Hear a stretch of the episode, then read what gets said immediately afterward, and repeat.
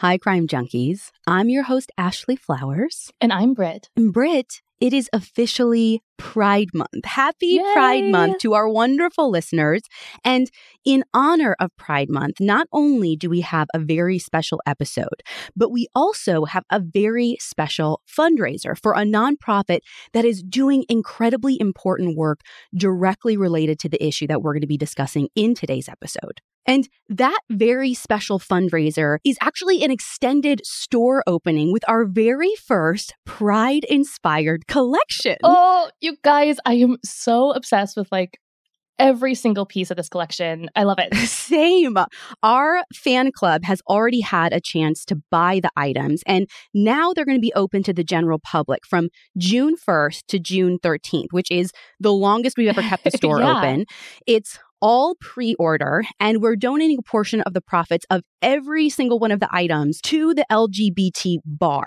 And the reason that we've chosen this specific group is because they are working to correct how the legal system in many states still exploits members of the L G B T Q plus community to shield killers from justice.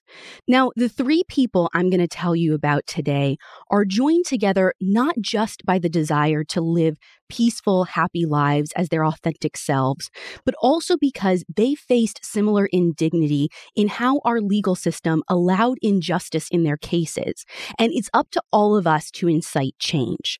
These are the stories of Matthew Shepard, Daniel Spencer, and Islan Nettles.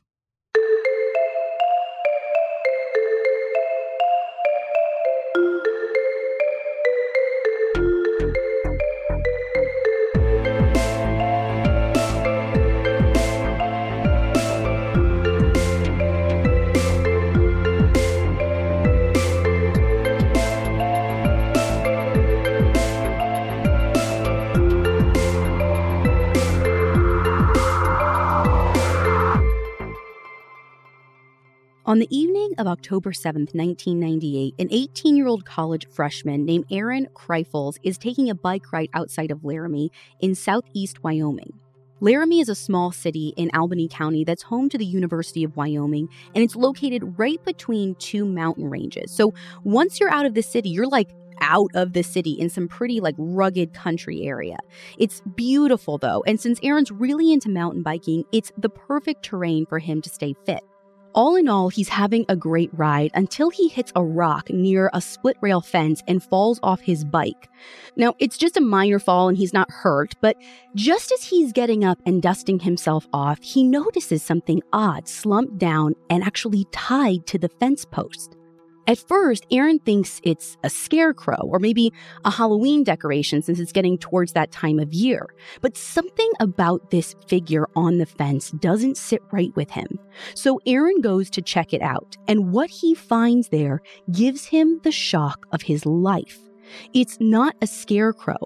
It is a person, beaten, bloodstained, freezing cold, and battered almost beyond recognition. Horrified, Aaron hauls himself up, takes off, and hurries down to the first house he can find to call police. Right away, officers rush out to the scene, and they are totally appalled by what they find because it's obvious at a glance that this person has been just totally brutalized. The first officer to get there, a woman named Reggie, actually thinks the person is a child at first because they're so small. But the closer she looks, she's able to see a young man underneath his wounds. June Sheeran reported for the B B C that despite his gruesome injuries, the young man is miraculously still breathing. While other officers and first responders arrive on the scene, Reggie tries to resuscitate him, but it's no use and he's still unconscious by the time he's transported to the hospital in Laramie. Although the man's wallet and shoes are gone, doctors actually find his I D card from the University of Wyoming, which tells them that this young man's name is Matthew Shepard. It's pretty obvious to the doctors that Matthew's injuries are way beyond what their little Laramie hospital can handle. So that same night, he's moved to a trauma unit out of state in Fort Collins, Colorado. Law enforcement officers are as horrified as Matthew's doctors because what Matthew suffered goes way beyond the average beating. His skull is fractured in multiple places. His brain stem is severely damaged. So even if somehow he does come out of this coma, doctors say that he'll never be the same again. I mean, to be beaten that severely, police have to be thinking that this is a personal attack. Like, it's not random, right? Right. I mean, that's exactly what they're thinking. And so right away, the Laramie police start really digging into Matthew Shepard to see who he was and to learn everything about him and understand who would have wanted to do something like this to him.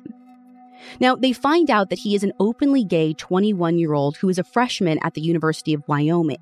He grew up in Casper, but due to his dad's job in the oil industry, he spent time in places, I mean, as diverse as Switzerland and Saudi Arabia. I mean, he was kind of all over the place.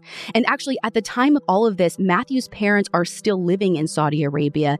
And they, when they find out what happened to him, actually have to make the long trip back to the United States. But in the meantime, before they even get there, a woman named Tina has actually already called into the police and told them that she's worried about her friend because she hasn't been able to get in touch with him. You know, they're like asking her basic questions. They're, you know, taking this information over the phone. They want to know, you know, when did you see your friend last? Stuff right. like that. And while Tina can't tell them anything about what her friend was doing before he went missing, she does tell the dispatcher a lot about him. This guy was young. He was sweet, maybe a little damaged, but a person with a bright future. And then she gives the dispatcher her friend's name. It's Matthew Shepard.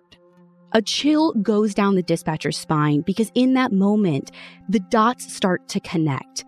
They realize that Tina doesn't know. Like, she has no idea that her friend is sitting in the hospital and he's actually been found. So once police make the connection, they contact Tina and start asking her some different questions. Like, did Matthew have any enemies? And was there anyone who'd want to hurt him? I mean, any lead that she could give them or point them in the right direction. One of the things that she tells police really stands out, and it's incredibly disturbing. She says this isn't the first time that Matthew's been attacked, and the previous attacks on him were all perpetrated for one very specific reason, because he was gay. Now, immediately, police start to wonder if this attack could also be related to that same reason. And what Tina doesn't know yet is that his most recent attackers are already on police's radar for an even more violent offense that happened that same night. What happened? So early that morning on October seventh, there was a street fight in downtown Laramie with these two pairs of guys, two sets of friends. And basically, they started off like talking some trash to one another, only to have things turn like really ugly when the pair of white guys start tossing around these racial slurs at the other two, who were Latino teenagers named Emiliano and Jeremy. And then the situation escalated when one of the white guys actually pulled out a gun and pistol whipped Emiliano. Now, Jeremy had this like big stick on him. I mean, that's just how like Emiliano describes it later to the Atlanta Constitution. So he hits the guy who just clubbed Emiliano, and fearing for their lives, they try and get away. Now, the white guys take off when the police show up, but they left behind their pickup truck. And when police searched the truck, they found a bloody three fifty-seven Magnum gun, a pair of shoes, and a credit card with a name that didn't mean anything back then, but now it's a name that Laramie law enforcement knows all too well. The name on that credit card was Matthew Shepard. Oh my God, so these guys must be somehow connected to Matthew's case. Well, that's what it looks like. And not only are these two wanted for their connection to this street fight, they're now wanted for something way worse and possibly being connected to Matthew. Now, fortunately, this pickup truck connects police to its owner, a man named Bill McKinney, who says that his son Aaron had borrowed it that night. A quick search of police records for the name Aaron McKinney actually shows Aaron's already got at least one criminal conviction to his name. He's actually awaiting to be sentenced for a robbing like a K F C, and he's currently in the hospital in Laramie being treated for a head injury. When police go to talk to him that night, and mind you, this is only a couple of hours after the call came in about Matthew being found out in that fence, Aaron says that he was out with his buddy Russell Henderson that night, but that his truck was actually stolen, and he knows nothing about either the fight with Emiliano and Jeremy or about what happened to Matthew Shepard. But the police aren't buying this. They have a ton of physical evidence from the truck, like the bloody gun, they have shoes, they have credit cards, and this story about a missing truck is just too convenient. I mean, after all, he never reported it stolen, and his injuries match exactly what Emiliano and Jeremy described. So this investigation is moving fast. Within forty-eight hours, police interview both Aaron and Russell and their respective girlfriends, Kristen and Chasity.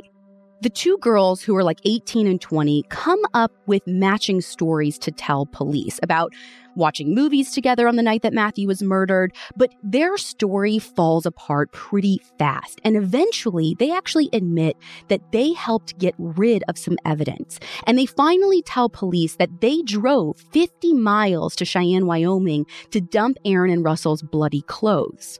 Because of this confession, Russell is arrested on October eighth and charged with attempted first-degree murder of Matthew Shepard. And he's charged with kidnapping and aggravated robbery, along with Kristen and Chasity, who are charged with being accessories after the fact. And a day later, on October ninth, Aaron is arrested too. Now, even though this investigation is moving fast, people talk even faster. And police in Laramie have no idea that the saga is just beginning. The media gets a hold of Matthew's assault pretty quickly, and the story explodes all across the country within days. Word is already spreading that Matthew might have been attacked for being gay, and according to the Democrat and Chronicle, by October ninth, Laramie police are already looking at this as a possible hate crime. Now, while all of this is going on, Matthew's parents are still making their way to his bedside in Colorado from Saudi Arabia. Now, they stop in Minneapolis to pick up Matthew's little brother, Logan, so that they can continue the trip as a family. But while they're traveling, Matthew's mom, Judy, actually sees a picture of Matthew with the news of his attack as front page headlines on like the newsstands before she even gets to see her son in person, which I mean, I just can't even imagine, like, seeing a picture of your child. It has to be heartbreaking. Yeah, happy and healthy, and knowing that when you finally go see them at their side, like, they're going to be in so much pain. They might not even look like themselves anymore. Mm-hmm. I just, I can't imagine what that would have been like for her. So while the Shepherds are completing the most painful journey of their lives, the police are still interrogating Aaron and Russell. And it's Aaron who breaks first, telling officers the full story. He tells police that he and Russell met Matthew at this bar called the Fireside in Laramie, and apparently they had decided somehow, some way, that they were going to rob him. As Aaron tells it, the two men pretended to be gay in order to win Matthew's confidence and make him feel more comfortable with them. So at the end of the night, when Matthew was getting ready to leave, they said he had no problem accepting a ride and getting in Aaron's truck. Now, at some point during this ride, Aaron says that Matthew put his hand on Aaron's leg. So Aaron told him, as quoted in the B B C and numerous other sources, "Guess what? We're not gay, and we're going to jack you up." Aaron says that's when they start to beat him, and it continued while they drove outside of Laramie to that open expanse in the middle of nowhere with a fence.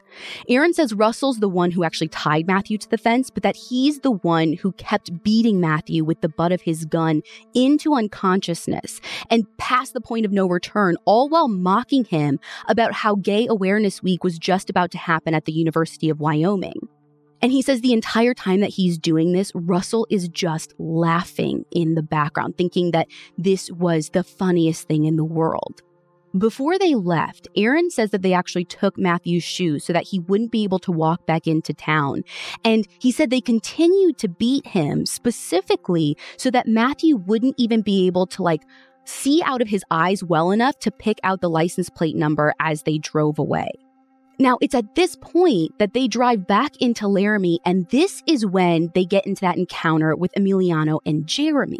So with a full confession, the attempted murder charges actually get upgraded to murder after Matthew dies from his injuries on October twelfth, nineteen ninety-eight, with his parents at his bedside. He never emerged from his coma, and the autopsy showed that he was struck at least eighteen times with Aaron's gun, oh which led to multiple skull fractures and a severely damaged brainstem. The already frenzied media reports every savage detail while police keep working the case. Even with the confessions and the suspects in custody, the motive is at the forefront of everyone's mind. Like, was this really a robbery gone wrong and literally as wrong as it could go? Or was this a targeted anti-gay hate crime? Aaron's girlfriend, Kristen, shed some light on it when she goes on twenty twenty and says, quote, "They just wanted to beat him up bad enough to teach him a lesson not to come on to straight people, and don't be aggressive about it anymore." As the case progresses through the legal system, Aaron and Russell opt for different strategies. Instead of going to trial, Russell pleads guilty in April of nineteen ninety-nine to felony murder and kidnapping and gets handed two life sentences. Aaron decides to take his chances at trial, and his defense team goes for a shocking tactic. They decide to use the gay panic defense. What is that? So, that's an informal term because this defense isn't like a thing that stands on its own. The L G B T Bar advocacy group defines it as, quote, "a legal strategy that asks a jury to find that a victim's sexual orientation or gender identity slash expression is to blame for a defendant's violent reaction, including murder," end quote. So blaming the victim. Yeah, so basically what this is saying is that the perpetrator's mental capacity was temporarily diminished and that they couldn't make clear, rational, or right decisions because they were just so incensed or appalled or surprised or whatever that their victim was an L G B T Q person. And so they say that they shouldn't be held to the normal standard of the law because really it's the victim's fault for who they were. Uh... Everything that guy just says, bullshit. I'm sorry. What? Like, there's no way that's legal. Like, can it even be used in court? Oh, abso-freaking-lutely it can be used, according Ugh. to the law. I mean, basically, it comes down to just what it sounds like. Violently freaking out because someone isn't a heterosexual, cisgender person can be excused, and the justice system has agreed and basically offers a reduced sentences or sometimes even tosses out the charges altogether in some cases. Now, at the time of Aaron's trial, this is back in October of ninety-nine, his team knows that the gay panic defense is a strategy that is totally legal in all fifty states at the time. So Tom Kenworthy reported in the Washington Post that Aaron's lawyers kind of hone in on the fact that Matthew allegedly made a pass at Aaron when he put his hand on Aaron's leg, which they argue that it like sheds some light on Aaron's state of mind. They allege that Aaron had been sexually assaulted by an older boy growing up and that he was just so triggered and humiliated by Matthew's advances that he temporarily went crazy and beat him to death. And therefore, they said that he should be convicted of manslaughter, not murder. Now, fortunately, Judge Barton Voigt is instantly like, no. He cites Wyoming law banning temporary insanity and diminished capacity defenses, and he tells Aaron's team to come up with something else. Now, in the end, justice prevails, and Aaron is found guilty of felony murder, second-degree murder, kidnapping, and aggravated robbery. According to C N N, his lawyers work out a deal with the prosecutors to drop the felony murder conviction, which could have earned him the death penalty if Aaron agreed not to appeal his two consecutive life sentences, and he takes the deal. But Matthew's murder starts a systemic shift in how L G B T Q rights and legal protections are talked about in the United States. I mean, we've seen this case held up and pointed to so many times that it's really a part of the American legal landscape, you know? And in the nearly twenty-two years since Matthew's death, there have been some new theories and like controversies about whether or not this murder really was a hate crime. I mean, there's like one person out there who's saying it had something to do with methamphetamines or a combination of factors. But regardless of what motivated the actions on that terrible night, a human still suffered a brutal fate. As of twenty twenty, Matthew Shepard rests in the Washington National Cathedral. Aaron McKinney and Russell Henderson remain in prison, where they'll probably stay for the rest of their lives. But while justice was done for Matthew and the gay panic defense didn't work, let me tell you about a case where it did work. So early in the morning on September twenty-first, two thousand fifteen now, a man walks into the Austin Fleet Service Center in East Austin, which is a part of the city's downtown. So early in the morning on September twenty-first, this is two thousand fifteen now, a man walks into the Austin Fleet Service Center in East Austin, which is a part of the city's downtown. Now, this isn't like a bar or a gas station or something. This is a place where city vehicles like fire trucks and police cars go to get repaired. So a civilian coming in at around like three a.m. in the morning, which is what's going on here, is super unusual. But the circumstances get even stranger because, according to a report from K V U E News, this man says that he needs to speak to a police officer right away. The person on duty calls the Austin police at three forty-five in the morning, and they send an officer right out to talk to this man. And, you know, they're like, hey, what's going on? Why do you need to talk to us? Why'd you come here? To which the man replies two things. He says, I think I killed someone. And he says, I stabbed him. The man gives his name as James Robert Miller, and he says he's sixty-seven years old. He takes police to an apartment building nearby, and before they even go inside, officers can see something terribly wrong through the window. Just inside, near the front door, they can see a man lying on the floor, not moving. The door's unlocked and police hurry inside. Right away, they can see that this is a very bloody crime scene. A gruesome trail leads from the kitchen to the hallway up to the front door near where the man's body is. A single touch of him shows that he's already gone, cold to the touch, and he's declared dead at four thirty-eight in the morning, and James is immediately put under arrest and taken into custody. Now, even though James said the victim's name was David, police actually identify him as Daniel Spencer.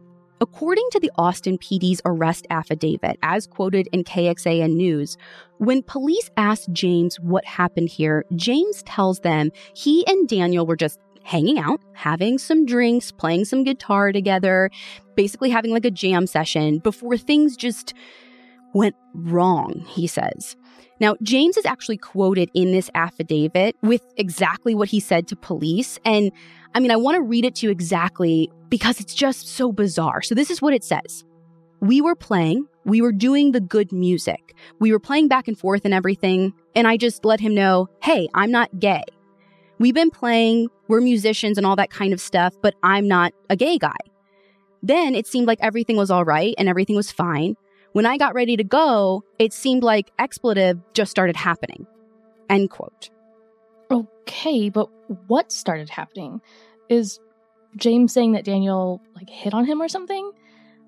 Otherwise, I mean, we're straight, but we don't go around, like, making sure everyone we meet knows that. You right, know? Like, like we're doing a podcast and I'm just like, by the way, Brett, I'm not gay.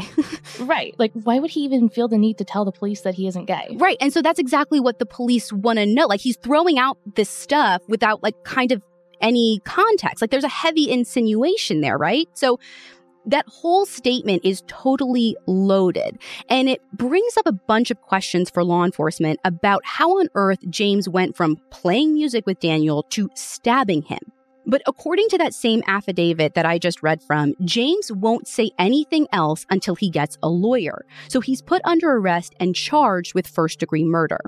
Now, there's really not a lot out there about how exactly this investigation goes down and in what order things happen.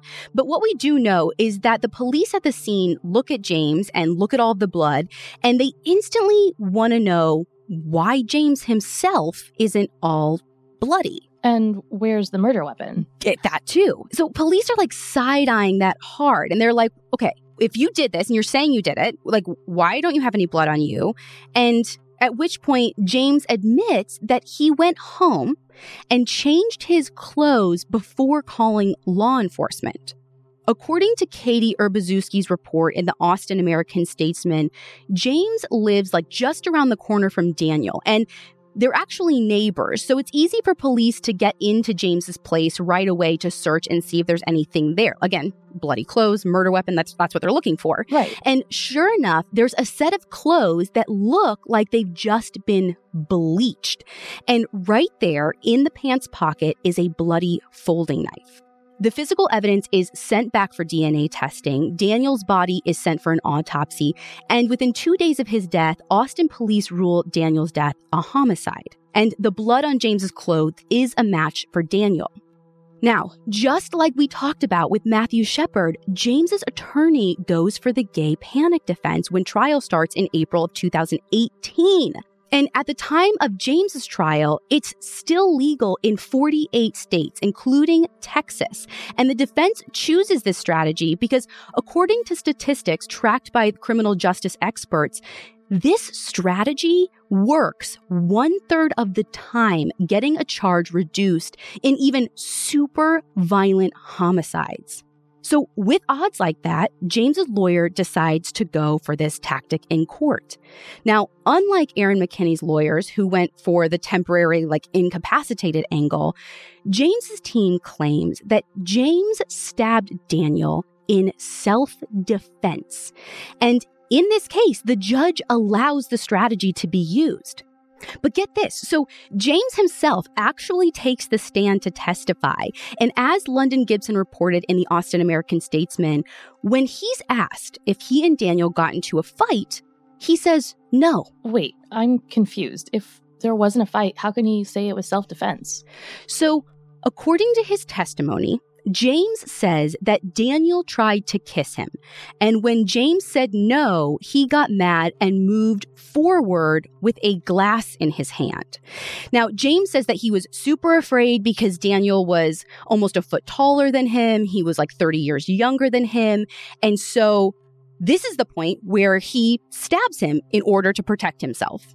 Now, the prosecution doesn't buy this at all.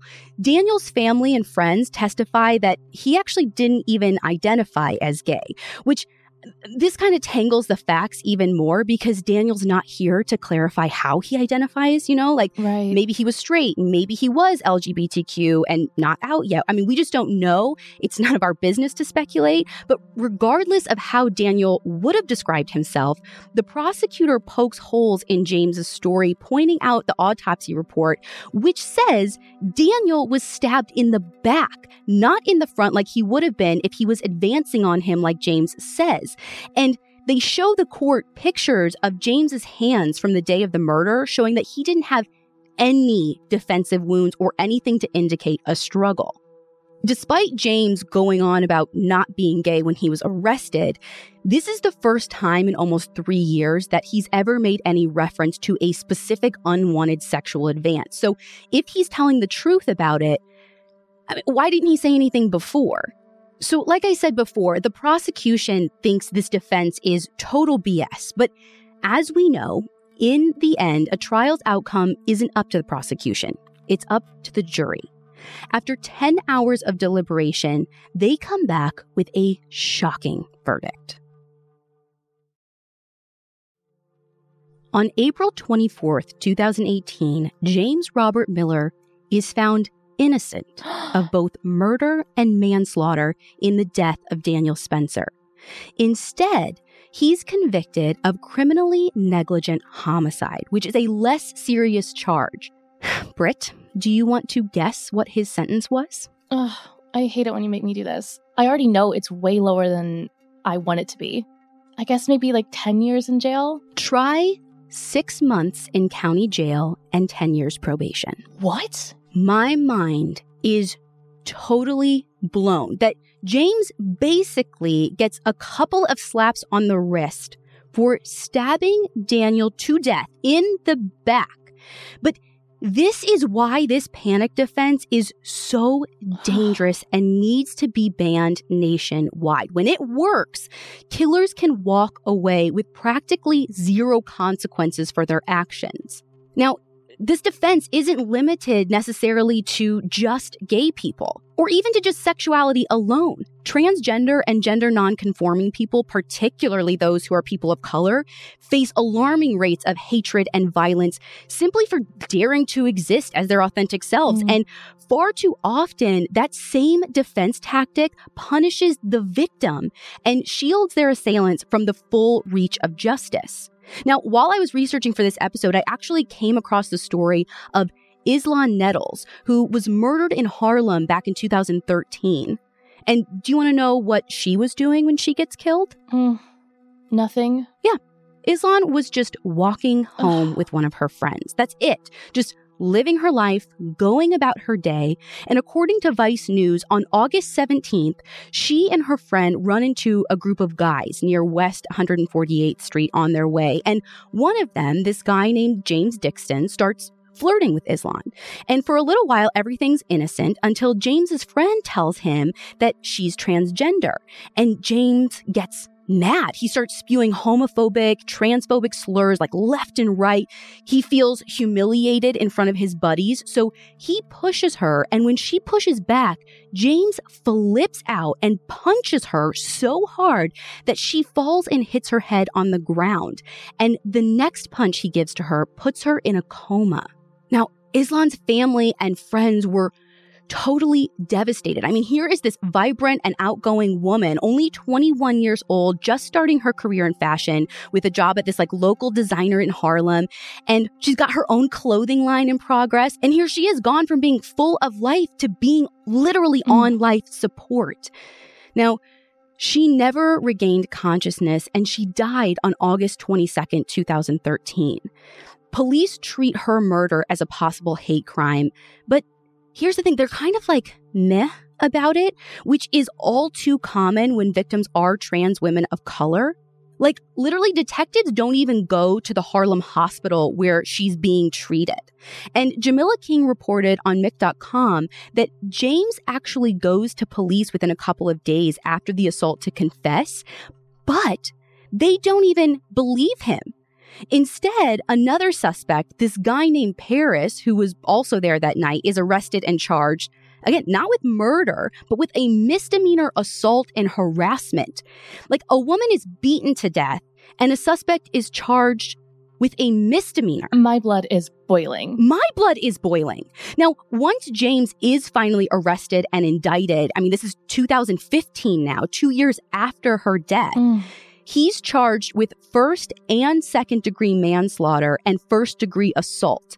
He pleads not guilty, and his team opts for just what we've been talking about all episode, the panic defense. And again, the judge allows it. But that's not all the judge allows. He also rules that the videotapes of James's confession are admissible in court. And there on tape is all the proof of James's transphobia, where he refers to her in super derogatory language that I'm not going to repeat. And he says he went into a rage when he found out that Islan was trans. And he said that his masculinity felt threatened. Like, this isn't panic. This is hatred, pure, vile yeah. hatred. According to The Advocate, James takes a plea deal after the tapes are ruled admissible and changes his plea to guilty of first-degree manslaughter. Which is a good thing, right? I mean, it's better than him walking free, but the panic defense still did its job because while the D A recommends that James gets seventeen years in jail for killing Islan, he is sentenced to only twelve years. That's almost a third less time than he should have gotten. I mean, and when you ask, like, is that justice for Islan? No. Like, once his time is served, James will have some hope of getting his life back, whereas Islan Nettles will never have that chance again. Mm-hmm. Currently, in twenty twenty, the L G B T Q panic defense is legal still in forty states. Now, there is some legislation to get rid of it in a couple of states, as well as Washington, D C. Now, there's actually this guy named W. Carson Anderson. He's a criminal justice scholar, and he's been putting together a database of how often this type of defense is used in the U S and which states it's been used in. According to his research, it's been used one hundred four times between nineteen seventy and January of twenty twenty. But since state and federal governments don't like actually track this type of defense in any of their stats, I mean, honestly, that's actually probably a lower number than the true yeah. reality. And this is unacceptable. We are all the same. We all deserve the same basic rights as humans. We want to do everything we can, not just to get the word out about these important issues, but to actually help make a difference. We are going to be making a donation to the L G B T Bar, which is a group actively leading the effort to ban the L G B T Q panic defense nationwide. And if you want to make a contribution as well, you can do so while also getting some Crime Junkie swag. So again, we have a very special Pride-inspired store that is going to be open from June first to June thirteenth, and a portion of the proceeds from every single item are going to be donated to the L G B T Bar.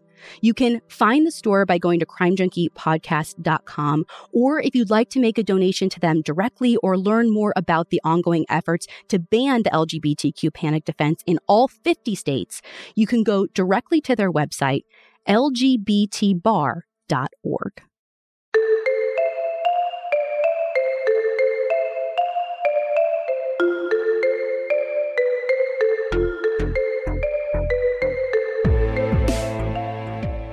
If you want to see any pictures from this story or our source material, you can find all of the information along with links to the L G B T Bar and our store on our website, crime junkie podcast dot com.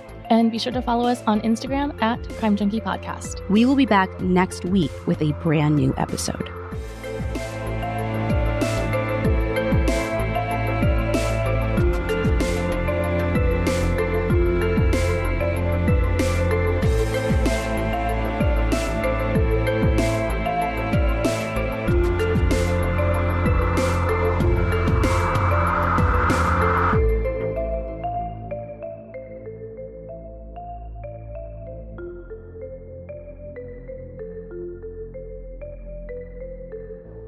Crime Junkie is an audio Chuck production. So what do you think, Chuck? Do you approve?